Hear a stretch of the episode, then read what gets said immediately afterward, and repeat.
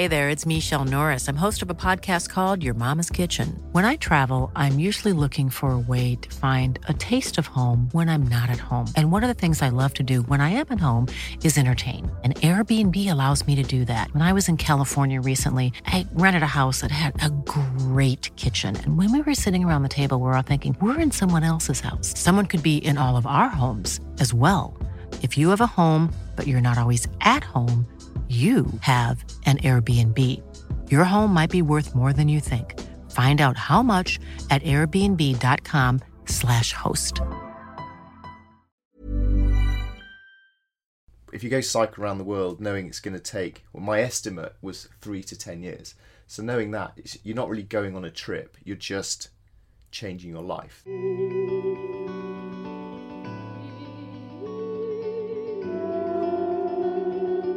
Hello and welcome to the first ever episode of Terra Incognita, the adventure podcast.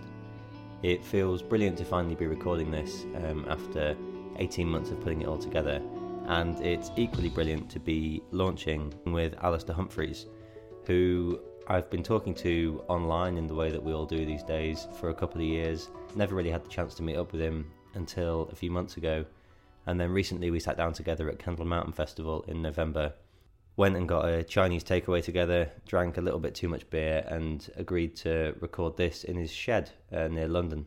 Al is the sort of man who needs little introduction. He's something of a household name in the adventure scene.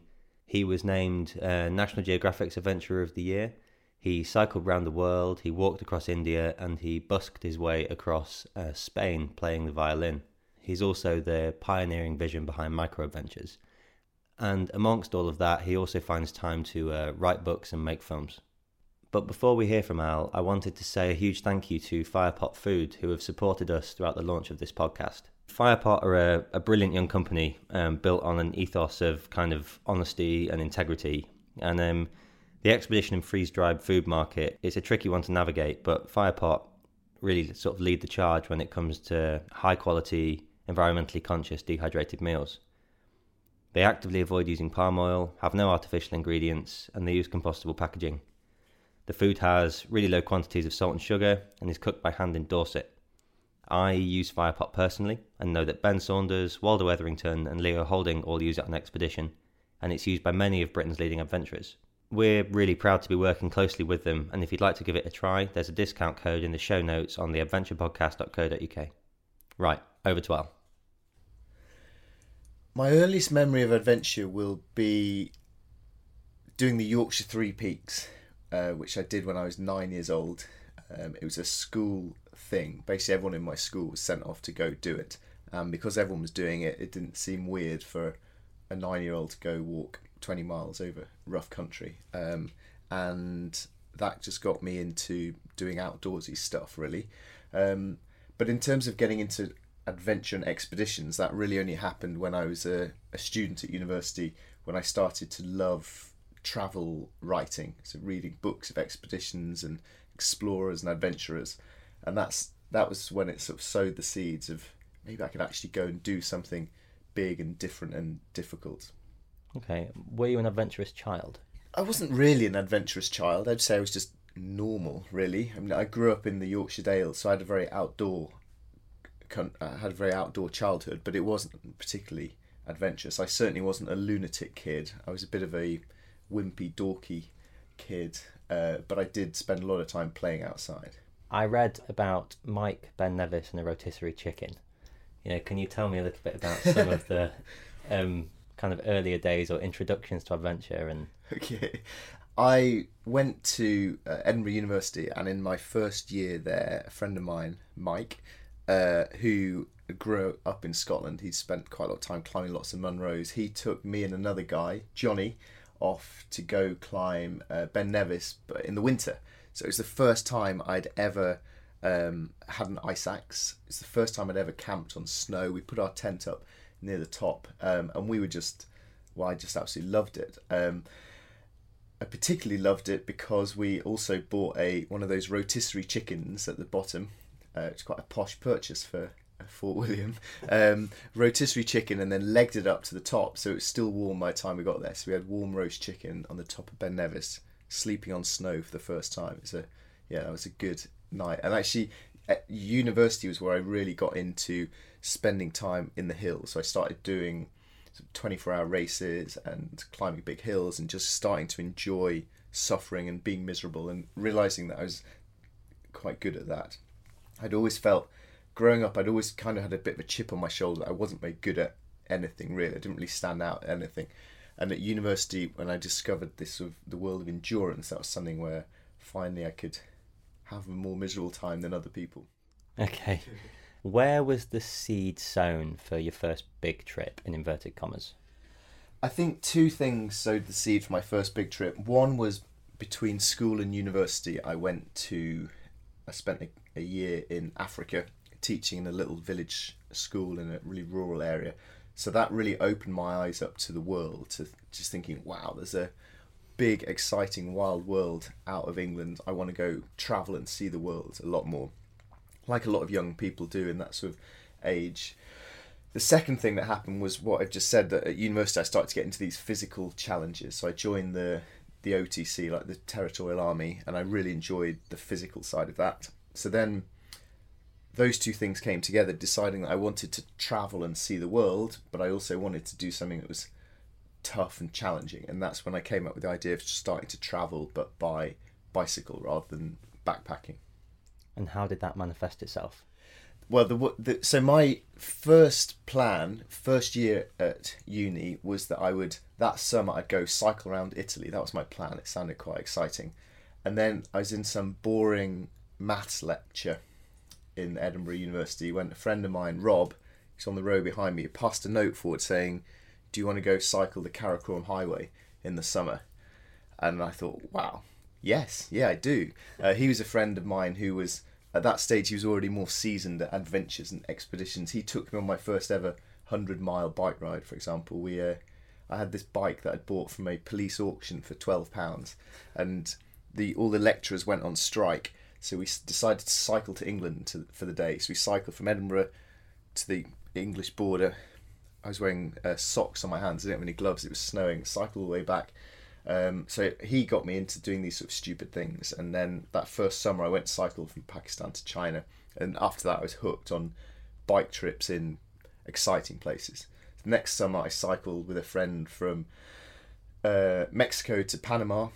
Um, next summer, my girlfriend got in the way, and so we had to go together to do a charity uh, project for a few months in the Philippines. And then summer after that, I managed to get back on the bike and cycled across South America with two guys. And so this then had really sown the seeds that I knew that traveling by bike was a great way to see the world. And then I decided when I finished, I wanted to go do something really big. So I decided to try to cycle right the way around the world. So when did you leave? I so I got to the end of my time at uni and I thought I really want to go do an adventure, but I kind of need to sort out real life and proper jobs. So I thought I kind the sort of sensible job that crossed my mind was to be a teacher. So I thought right, I'll apply to be a teacher. I don't really want to. I want to go on an adventure, but okay, I'll apply. So I made a deal. I'll only apply to Oxford and Cambridge, assuming they'd say no, and then I could just go on my bike ride. But I got into Oxford, ah, so I went and did my teacher training at Oxford. And the reason this is relevant is because round about you get a teacher training, you get put in placement schools, and the um, the school I was at, I was really enjoying it, and the head teacher he gave me a formal job offer while I was still a student. He said, "You're doing a good job. Please come teach this school." And I was really chuffed by that, and I quite liked the school. And I thought, "Wow, I could just get this job, and that's the next forty years of my life sorted. This is great. Things are going well." And I thought, "Oh no, this is it. This is the moment. If I don't go now, I will literally never go. So I wrote him a letter um, saying, Dear Mr. Walker, and the fact that I remember it shows what sort of pivotal moment in my life it was. It was, thanks very much for the job offer. I'd love to teach here. It's a great school, but I've got to get out of here. I've got to hit the road and cycle around the world. And he wrote back saying, You've made the right decision. You should go do this. If you come back to teaching, let me know. You'll be a better teacher for having done this journey. So I finished uh, there in the summer, got myself ready, and at the end of August, set off to cycle around the world. So why do you think Mr. Walker thought that was the right decision? What was it about cycling around the world that seemed like a good idea to both you and him? yeah, I think Mr. Walker and I probably looked at it from slightly different perspectives, but I think f- from his point of view, uh, if I was a head teacher, I would want my uh, the teachers in my school to have had a variety of experiences, and I think seeing the world, being independent, seeing how different cultures operate, uh, getting different perspectives on life is going to make you a better teacher. Uh, the reason I thought it was a good idea was just because I was too excited to not go and do it, really. Okay, um, this is too big a question, and it's probably a conversation for another day. but how was the trip? how was the trip? It was great. It was great. what did you get up to? You know, what went wrong? What were the highlights? What were the um, the thing about that trip that I think is quite in a trip like that compared to say a normal expedition is quite an interesting thing because if you go say I don't know climb K2 it's two months you set off for two months think right I've got to go climb this mountain it's going to be exciting it's going to be scary then I'll come home if you go cycle around the world knowing it's going to take well my estimate was three to ten years so knowing that you're not really going on a trip you're just changing your life this is your life so you have to do all the stuff that happens in a normal life. You have the ups and downs and highs and lows, but you're just doing it by being on the road. So, in that sense, I felt that I had all of the highs and lows of normal life. I had happy times, sad times, boring times, but just on a much more extreme level than normal life. Um, the highs were way higher, the lows were far lower, and uh, and that that emotional roller coaster of it was something I'd completely unprepared for and was a far harder aspect than just sitting on a bike, cycling a long way, and going camping. Because once you've once you've ridden your bike for a few months, you're quite good at riding a bike, so you can cycle a long way. Once you've learned how to put up a tent, then you pretty much know everything there is to know about cycling around the world. So, um, so it's my life on the road, and it was the, an interesting thing because I was learning about myself, being it was my first big trip by myself, so there's a lot of learning going on there. But also, I was passing through all these different cultures, and I was on the road when September the 11th happened, for example, and I was riding through the Middle East in the months after that. So it was a very interesting time to be experiencing the world. So, yeah, it was, well, my long rambling answer suggests I was on the road for four years and lots of things happened. What did you learn? what I learned cycling around the world, I see that trip as being both the greatest blessing and greatest curse of my life, really. Um, I think had I not done that, had I accepted Mr. Walker's job offer to be a biology teacher in Oxford, my life since would have been far simpler, calmer, and probably happier. Um, but on the other hand, it was just such a thrilling liberating experience. It's like opening Pandora's box. Suddenly think, wow, the whole world is out there. There's an infinite number of possibilities of what might happen, and it's down to me to make these things happen. So it completely changed my mindset for just grabbing life by the throat and giving it a good shake. I learned that I was not nearly as uh, tough and resilient and uh, self contained as I'd like to think I was during my brief nights of running around the Scottish hills. Um, but on the other hand, I learnt that I was quite able to persevere with a long, difficult project. Um, so it made me much more confident about my capabilities and more ambitious with my goals for my life. Um, and then what I learnt, I think the main thing I learnt about the world really was that it really, by and large, is a good, decent, kind place. And in the, the endless mayhem we see on the news from all over the world, that's a really, really powerful thing for me to constantly have in my head that wherever these crazy things are happening or whatever crazy rulers are doing stuff, the normal people in normal places are just normal people like me. And that was a, it sounds a very trite thing, but it was a really, really powerful thing for just how I approached the world, really. Yeah. And what was coming home like in contrast? Coming home, it was a strange thing because I set off from my front door in order to get back to my front door. So from the moment I set off, the goal was to get back home again. So I thought about that a lot. I had to work really hard in my head to not make it the objective of the whole thing because it would be pointless to spend four years in order to get to the finish line. But nonetheless, getting home was certainly a big thing that I'd been working towards. Um, it was a complete mixture of things, really. It was it was a I felt very proud. I felt I'd achieved something big and difficult for the first time in my life. Um, it was lovely to get back and see my family and friends. I hadn't seen my family for over four years, so I actually felt closer to them than I'd ever felt before. Um, and I was very happy for a while. I got home, thought, oh, it's great, I've cycled around the world, woohoo! But then you think, oh, I've cycled around the world, I'm 29, what am I going to do for the next 60 years? And that was an aspect of a big trip that I'd not given any thought to. And in the years since then, my friends who've gone off to do big expeditions, I think this is a, a constant factor of travel and expeditions that people really don't consider is what happens afterwards. And a lot of people are going off on big expeditions to either because they're running away from something or they're going away in order to try to solve some problem. And then they go off and do some stupid thing, climb a mountain, go to the South Pole, cycle around the world, get home, and nothing has changed. And uh, I think that's an aspect of travel that's a really hard thing for people to deal with.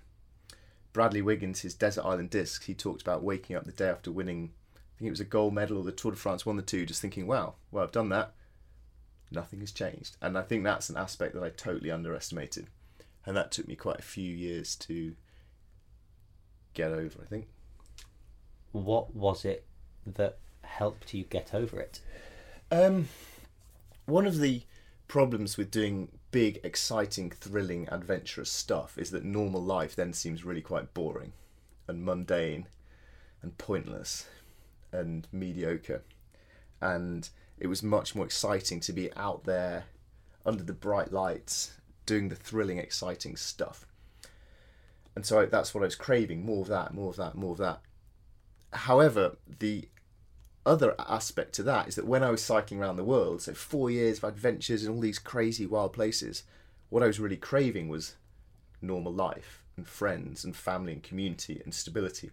And I think that's where the curse comes in because when I'm away on a trip, I realise that it's kind of stupid and the important stuff is back home. And then when I'm back home, I think, oh, this is boring. I wish I was in a desert somewhere. Yeah, makes sense. Yeah, which which means that to answer your question means I haven't answered your question. I don't think there's a solution to that, but that's why I think maybe I should have accepted Mr. Walker's job offer sometime. Is it too late to accept Mr. Walker's job offer? It's definitely not too late to become a teacher or to settle to some sort of normal life. And for quite a few years, I did assume that at some point the adventures would stop, then I'd just become a teacher and get on with normal life, and that would be fine. However, as time passed, I started to actually make my living out of adventures, and I've now got to the point where I make a perfectly pleasant living by doing a few trips, writing a few books, doing a few talks, and I love it. I really like it, and also it's so easy compared to like a proper job. Like being a, well, I do a lot of talks in schools, and I think, wow, they those guys, that is hard work, and I think I'm just too lazy now to get a proper job. Yeah, I can relate to that. Um, the the problem another a problem with that though is that when your adventures become your job, you turn yourself into a golden goose. So you're only as interesting as the next egg you lay, the next adventure you do and for many years now I've been saying to myself I don't want to be 60 years old and still have to go off and do something stupid just so I can come back and talk to a village hall of 50 people and sell 10 books. I really don't want to do that. Therefore, at some point, I have to change trajectory. But because I like what I'm doing right now, I never get around to making that change. Yeah, it's a poor motivation for a trip to be able to sell books. Uh, it's, yeah, and I've been to talks where elderly adventurers, people who've been heroes of mine, I just look at and think, you're quite old, and that story's quite old, and you don't have as many people in the audience as you used to, and you're not selling many books. And I just think I don't want to be that, but I the reason that horrifies me is because that's exactly what my life will become, unless I change. But I love what I'm doing, so I don't change. That's all that really matters, though, isn't it? What loving right now? No, no, loving what you're doing. I would quite like to sit here now and eat cake for just shove cake in my face. I'd really like that. Is that is that a good thing to be doing? Yeah, probably not. There's a little bit of forward thinking to do, maybe. Yeah, exactly. So where where do micro adventures fit into all of this? So micro adventures I spent a few years trying to do big, tough, difficult expeditions, and after well, the main the main project after cycling around the world was I tried to um, go on a South Pole expedition with Ben Saunders, and we were working towards that five years. And in the end, I had to pull out the trip, for domestic reasons, and I just felt that I was not going to be able to go off to big trips again. I'd become a dad, and the prospect of going to the South Pole for four months, doing something that's really dangerous, and being away for a very long time, whilst having a young family, just felt incompatible. So I started trying to think how I could get some sort of the kicks of adventure without actually going off on a big trip. And the other the other aspect about that time was that uh, I by now I'd built got to the point where I was earning my living from adventure. So I was doing talks, writing books, and people were then starting to perceive me as an adventurer rather than just Al. So I realised there was this real disconnect between people who like the idea of adventure but don't do it because they think it's only for adventurers. So how can and I wanted to try and show that so normal people could also have these adventures. And in order for that to be viable, I had two options. I could either just shout at people, well, if you want an adventure, stop being so pathetic, just sell your house, get divorced, and go cycle around the world. Stop making wimpish excuses. And that's a perfectly valid way of having adventures, but it's a little bit draconian. So if people are thinking, oh, I want adventure, I want adventure, I want adventure, but I can't because X, Y, and Z, if you want this, well, go and do it. But it's a rather harsh way of going about it. And the other option seemed to me to be to think, right, you've got your normal life with your family, your house, your work, whatever, um, your financial and time limitations. What adventure can you still do? It's better to do a little bit of adventure than no adventure. And so that's when I started trying to find ways of getting the thrills I had out of adventures, the different aspects that I'd enjoyed, but in short, simple, local, cheap kind of ways. And when I first started doing micro adventures, well, first of all, I I thought no one's going to be interested in going some bloke going off to sleep on a hill in suburbia. Uh, no one's going to care about this, but it kind of resonated with me, and I also felt very worried that I, my image as an adventurer was going to be harmed significantly from being this tough guy who was trying to go to the South Pole to now saying, "Hey, let's go walk around the M25." I was so I was quite worried about my credibility.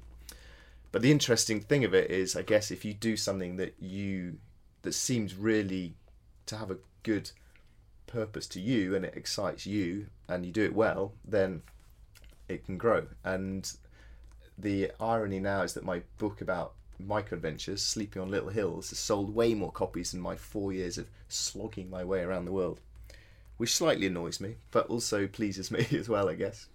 So you think it's been successful as a concept?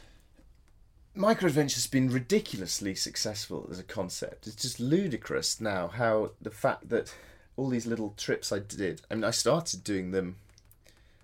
I walked around the M25 in 2010, and we're still talking about this in 2018. And the micro adventures book I wrote is still selling well, and um, quite a lot of the work that I get to do now, quite a lot of work I do now is with brands making films them basically or making films with them and essentially all of them are trying to show the micro adventure idea which is living adventurously however you def- however they choose to define that with some sort of normal life so the micro adventures thing is resonated far more than hey you could drag a big cart across a desert or walk across India. No one cares about those things that I've done. Are you proud of it? Proud of micro adventures? Yeah. I think micro adventures is probably the thing that I'm most proud of in all my adventuring, really, because it actually feels useful. Cycling around the world and rowing the Atlantic were useful to me personally, and they were fun. And I guess some people have had some vicarious enjoyment from them, but they're pretty pointless, selfish, daft first world middle class male things to be doing. Just showing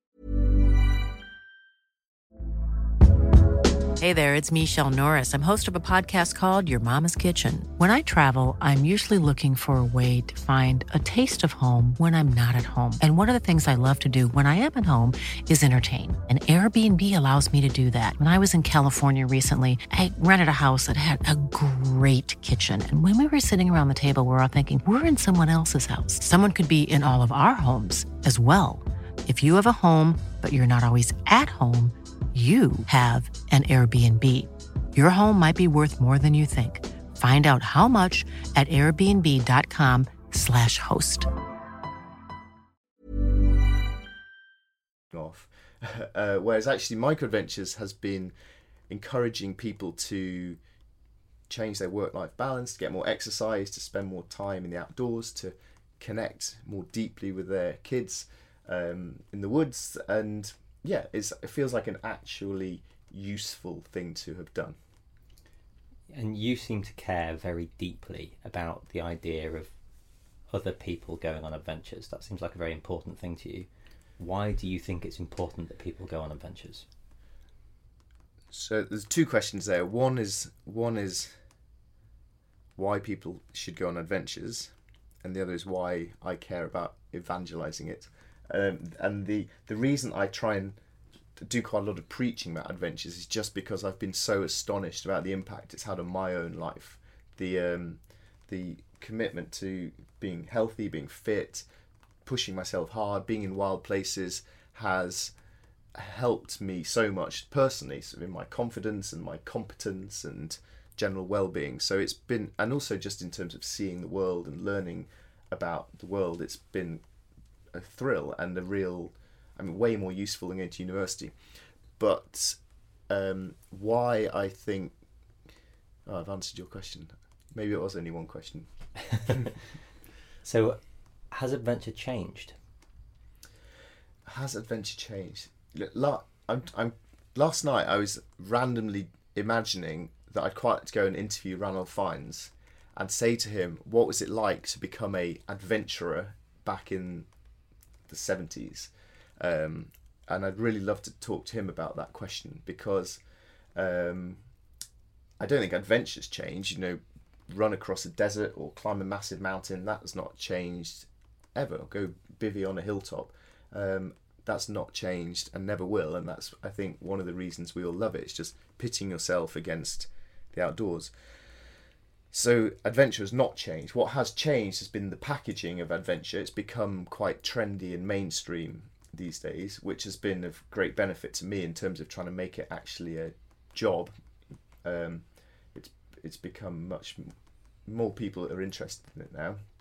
And then the other thing that has hugely changed has been the rise of the professional adventurer, with capital A, people like myself uh, who call themselves an adventurer and they essentially make their living by showing off about themselves on the internet. Do you think, as a result of that, we're at risk of losing authentic adventure? Um, I think. Do I think we're at risk of losing authentic adventure? We need not be. You know, anyone can decide to go on a big walk, walk to China or go to the North Pole. So I don't think the authentic adventure needs to be lost. I think far more people are interested in doing that. For example, a very good example is the Atlantic rowing race, which until 20-ish years ago was only I don't know uh, 20 I don't know how many dozens of hardcore really crazy people had rowed the Atlantic now it's a race that people do every year and hundreds of people are doing it so it's become much more of a normal thing to do um, years ago doing a marathon was the ultimate elite achievement. Now now everyone does marathons and then it sort of steps up. So in that sense it's great that more and more people are doing more difficult things. Um, the way the the the issue with authenticity, I suspect, is only relevant to those of us like you and me who are very, very much immersed in this and notice it. I suspect the general public don't care at all whether someone is a social media adventurer or a real one. So I suspect it's more a niche question for people like you and me. And the worry, in terms of authenticity, the thing that I'm very careful of with myself is that I go off and I do something, and I'm very conscious now that oh, I'm having an adventure. I'm up a hill. I must put something about this on social media in order to show everyone what a good adventurer I am, and then hopefully someone will buy my book. So I'm now very conscious of doing that, and I've made a huge, a very conscious decision to separate my real life, which is me doing stuff I want to because I want to do it, with my internet online life, which involves me showing off about myself, doing not very much and pretending it's bigger. So, if at the end of the day, outside of making money and paying rent and all the things that professional people have to do, like the rest of us, do you think it matters whether or not an adventure is authentic if all we really care about is getting people outside? You know, when now that I make adventure films, um, and also I suppose writing adventure books is quite interesting. The question of what is truthful. So anyone who's edited a film will know that you can very much juggle with the truth. And the justification with that is that you're juggling the truth in order to get to the truth, with perhaps capital letters. So when I write books, I quite often, you know, this happened on this day, this happened that day, and I quite often think, oh, if I take that from that day to that day, then it emphasizes the point I'm trying to make more. So I don't think it's, and I don't personally see that as lying. I just see it as molding what happened in order to get some greater truth. And of course, that is a very grey, fuzzy area towards exaggeration and lying. And I hope that I stay on the right side of that line. Yeah, well, all films are. I mean, we're telling stories in the same way that people did sat around campfires. Mm. It's it's no different. I spent I most of my films I film myself. So if anyone's watched any film of mine that involves me sleeping on a hilltop and then waking up to see the view, they should know that really I got up, probably set my alarm really early so I could get up for the sunrise so that I could look all mindful and zen and relaxed, and then film myself pretending to be asleep, waking up and going, ah. Is that truthful or is that ridiculous? I think perhaps both. Well, it's a dramatization of the truth, isn't mm. it? Which is, yeah, storytelling. So, what do you think about explorers? What what does the word exploring and explorer do to you? um, this I struggle with the word adventurer or explorer, and then there's words like expedition, adventure, journey, trip, holiday, and I think probably all of those things are similarish things. I never ever call myself an explorer because I've not explored anything. The the planet, most of the planet's been mapped. I think you can call yourself an explorer if you're going to space or to the deepest ocean, I suppose. Um, but in my mind, explorer is someone who's doing something actually really useful. You're going off to make a map, learn stuff, bring back knowledge, uh, and then if you get a bit of glory on the side, so much the better. But I think essentially an explorer is someone who's doing something useful. An adventurer is well, people like me, you're going off doing fun stuff, which other people would call holidays, but I dramatize them, call them expeditions, in order that I can make a living out of them. Yeah, and so how do I struggle with this a little bit with the world firsts playing into making someone an explorer. Do you think those two things sit well together? I uh, I don't think a world well. So in the olden days, I think if you were the first person to discover that the North Pole was just a floating bit of sea ice rather than what you know a huge chasm into an underground world, then I'd say you get both a world first unless you faked it. you get a world first and you're exploring, bringing back knowledge. So I'd say in the old days, those two had a use together.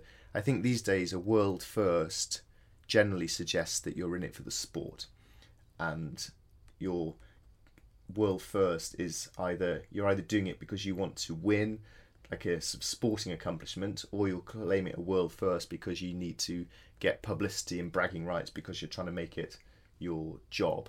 I think. And what about, and maybe this is a little bit of my prejudice fitting into this question, but what about everything needing to be in the name of something? Do you think that, or well, I feel as though adventure needs defending, adventure for the sake of adventure. Do you think that we lack these days an element of people just doing things because it's fun and because it's challenging? Um, well, I, I assume there's a lot. Well, I hope there's lots of people still doing that. But the people we hear about are people who are doing stuff in the public domain, by which I mean social media or above. And if you're going to do something on social media, I think or in the public, there's a there's a bigger incentive for there to have to be some sort of point to it. But I, I love the I love the the idea of adventure just for the sake of it, for the joy of it. In the same way that nearly everyone who learns salsa dancing is just doing it because they like it. They're not doing it because they're brilliant at it to change the world. It's just what they like. And I like going and doing stuff in the outdoors. So I don't think it has to have a label. I think people often add a label to things in order to try and get sponsorship or to try and justify what they're doing to um, but it certainly doesn't need it all of the trip, big trips i've done i've raised money for charity but i've never ever said i'm doing this trip for charity every adventure i've done i've done because i want to do it because it's cool and but if i'm going to go cycle around the world or row an ocean i might as well raise some cash for something useful as well so i've always had that as a, a tag on to it um, I do think anyone who flies to Antarctica to claim that they're raising awareness about climate change is being a bit daft. Um, so I think the tagging on things in that sort of sense is a bit pointless. Um, but on the other hand, at least they're trying to do something good. So there's no there's no harm in trying to be raising money or raising awareness. So I don't think that's an axe you need to be grinding. I think you can choose another one. Yeah, I think that people need to be aware of the implications of their actions, and I'm personally not that comfortable with people flying to Antarctica to try and raise awareness for climate change. Um, I'm less. I'm, I'm more comfortable with people flying to Antarctica to climb a mountain and just saying that that's what they're doing. But those people are being heavily criticised for just selfishly going to climb a mountain, and I worry that that's the the beginning of the end of adventure. Well, I think in a way those people should be criticised going all the way to Antarctica to climb a mountain because it's really bad for the planet to fly all the way to Antarctica to climb a mountain. On the other hand, if someone said to me tomorrow, "Do you want to go to Antarctica to climb a mountain?" I'd struggle to say no. Yeah, exactly. So, yeah, I think all of us in the adventure world, we need to, well, we need to do two things. One is we need to, in the same way that nature programs do, you need to show the rest of the world these wonderful, wild, exciting, gorgeous places. And I suppose that's a reason to go do epic stuff in Antarctica. You need to show the world this, but then on top of that, you need to actually be trying to be a bit of change in the world as well. I think. Yeah, exactly. So, with that in mind, what do you think the future of adventure, maybe let's say grand adventure, looks like?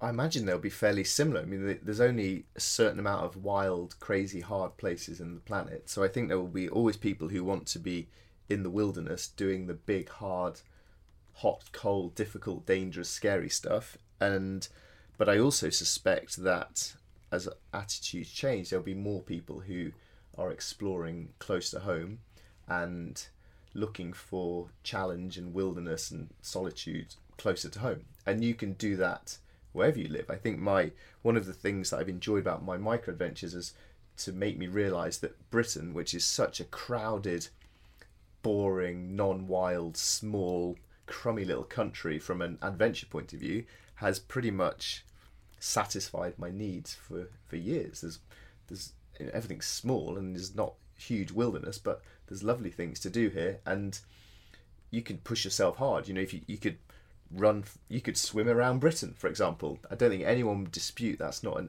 epic feat that Ross Edgley has just done close to home. Is Ross Edgley an explorer?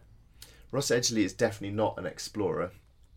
I'm not even sure I would count him as an adventurer. Really, I think he's more interested in sport. He's more, I'd say he's more of an athlete, really, um, an endurance athlete. Um, interestingly, he's now setting off to row the Atlantic, and I'm interested to see what to to know whether he's doing that just because he wants the sporting challenge of rowing a lot, or because he wants to see dolphins and look at the stars. Don't know. Yeah, we should probably ask him. Yes. so, if you were lucky enough to be offered the chance to go on the trip of a lifetime in a carbon neutral aeroplane to wherever you wanted to go, and you know babysitting wasn't an issue, etc. What's the one trip that you'll we all have them that we'll probably never do but would love to do? The one trip that I would like to but probably will never do would be a properly unsupported return journey to the South Pole. That's what I spent five years trying to do, failed, and it's probably the biggest regret of my life to not have done that. So I'd like to do that. Why? I would like to do that journey because I'd love to go to Antarctica. I love big, wild, empty wilderness places, places that are properly removed from boring normal life. There's nothing normal 21st century mainstream life about being in the middle of Antarctica, and I love that aspect. Um, one of the reasons that I got into travel in the first place, one of the main reasons was from reading, reading books, and I think, well, there's two there's two sections of good expedition books. One is climbing books; they're great, usually because people die, and the other is polar literature, particularly from 100 years ago, the, the worst journey in the world era. So those books were got, what got me into expeditions, and I and I love doing trips that link to some hero of mine. And the third reason I'd like to go to Antarctica and do a big trip there is just for the the physical and mental challenge of doing something really big and difficult and grinding away at one simple but difficult task. That's what I really like doing. Okay. And what do you do for your trips? What satisfies the the desire to get outside these days? These days, these days, my, my trips are really very short. Really, it's just overnight escapes now. So I get my satisfaction these days from going running, running in the Lake District. I get it from um, sleeping out. I get a, I get a real adventurous joy from just sleeping in places. So in the woods, on a beach, by a river, on a hilltop, under the stars. Essentially, I love that. And the third thing that uh, is a big part of my life these days is swimming. While swimming, just jumping in rivers, lakes, seas, streams. That brings me a lot of happiness. So, apologies in advance for this one, but what are your hopes and dreams? my hopes and dreams are for um, world peace, uh, no more war, and just love, love and understanding. Um, they're my main hopes and dreams. And then on a personal level, um, my hopes and dreams are to, well, my ambition is to write a properly good book. That's still that's my lifetime goal, um, and and then I suppose just to try to get to a point where I feel I'm living an adventurous life and therefore that satisfies and scratches all the itches and rages and unfulfilled stuff, living that but within the framework of some sort of normality. And I think I think my life now of running in the hills, riding my bike, sleeping on hills, swimming in rivers is definitely a good step in the in that direction. Okay. And what are your fears? My fears apart from my fears are um, ecological disaster. Um, what else should I be fearing? That's probably it. Uh, my my personal fears are. Well, I suppose what I've always feared was getting old and looking back and regretting living a unfulfilled life. I was aware, probably by the time about the time I was cycling around the world, I was aware that I had this incredible privilege to be healthy and educated and to have a passport that let me travel the world and to be you know, have enough education so that I know I could go get a job tomorrow and I'll never starve to death. And once you've got this safety blanket under you, then you can go do bold, daring trapeze work up above. So that's that's been a huge thing that made me just think I've got to get on with my life. And therefore, if I get to being old and have not made the most of my potential, that would be a travesty. So I think that's always been my fear that time is ticking very, very fast, and I have a lot that I don't want to leave undone. Okay, that's hopes, dreams, and fears. what gives you hope? what gives me hope? What gives me hope? Um, I think what gives me hope is that I've been discovering wild places in increasingly without having to go far. So I'm finding that I can get the sort of my time in the outdoors and my f- wilderness fix much closer to home. And I think that's probably just a case of growing up and getting a bit old. For my birthday this year, I got a bird feeder, uh, which I really brings me a large amount of happiness because looking outside my shed window and seeing wild creatures there, I really enjoy that now. So that's a properly middle aged thing, but I, I really like that. Um, I can't remember what the question is now. Talking about bird, my bird feeder. What gives you hope? Oh, what gives me hope? Your bird feeder is a very good answer, actually. Okay, yeah. Well, that because that is a wild. They are wild creatures, nature red in tooth and claw, living a wild existence. Um, and then if I can just go run up a hill and jump in a river, I'm sort of living wildly enough as well. Yeah. And do you think that that young man sat on the side of Ben Nevis cradling his ice axe, eating a rotisserie chicken, would be proud of you? I think the young me would be very surprised and thrilled that I'd somehow managed to um, reach bird feeder middle age without having a proper job, and that my job now is linked to the stuff that I loved back then, which is being outdoors, um, adventure, travel books, that sort of stuff. So I think he would be thrilled. Um, I think, given just quite how wildly angry and ambitious um, and elitist I was back then, I think he'd probably think I was a bit of a wimpish sellout. But not sellout, he'd think I was a bit of a wimp for not wanting to go do epic stuff now. But I think overall he'd probably settle for what I've got. And what advice would you give to him? what advice I give to my younger self? You know, I think a better question than this, because people always ask this question. I think a better question is, what advice would the older you give to you today? Oh, that is good. It's really good, isn't it? It's much better. Yeah.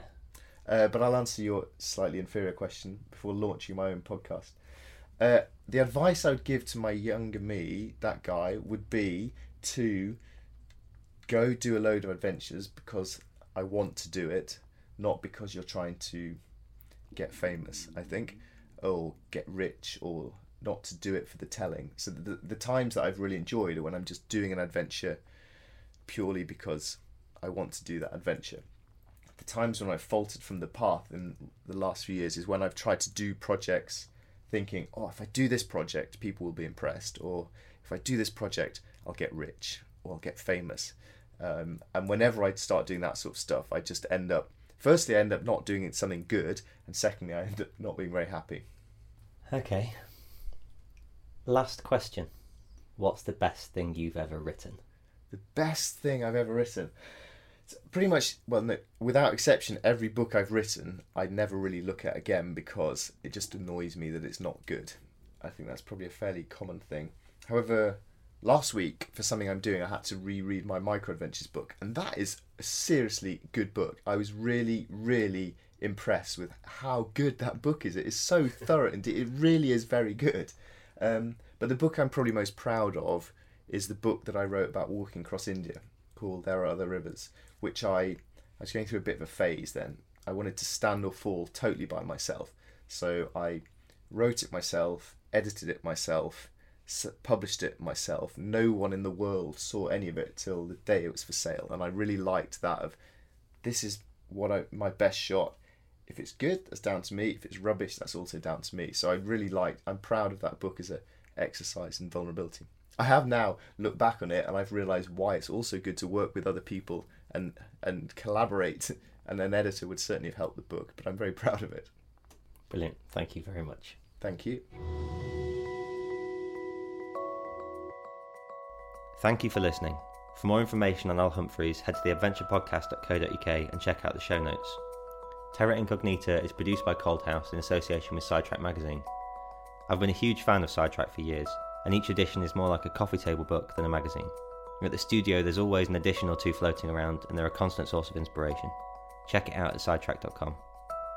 And finally, this podcast is hosted by Matt Pycroft and produced by Pip Saunders and Tom Carl Griffin. All three of us spend a lot of time hunting for stories of people operating both above and below the radar, and we'd love to hear from you if you think there's anyone we should be talking to. Please feel free to send us an email at info at theadventurepodcast.co.uk.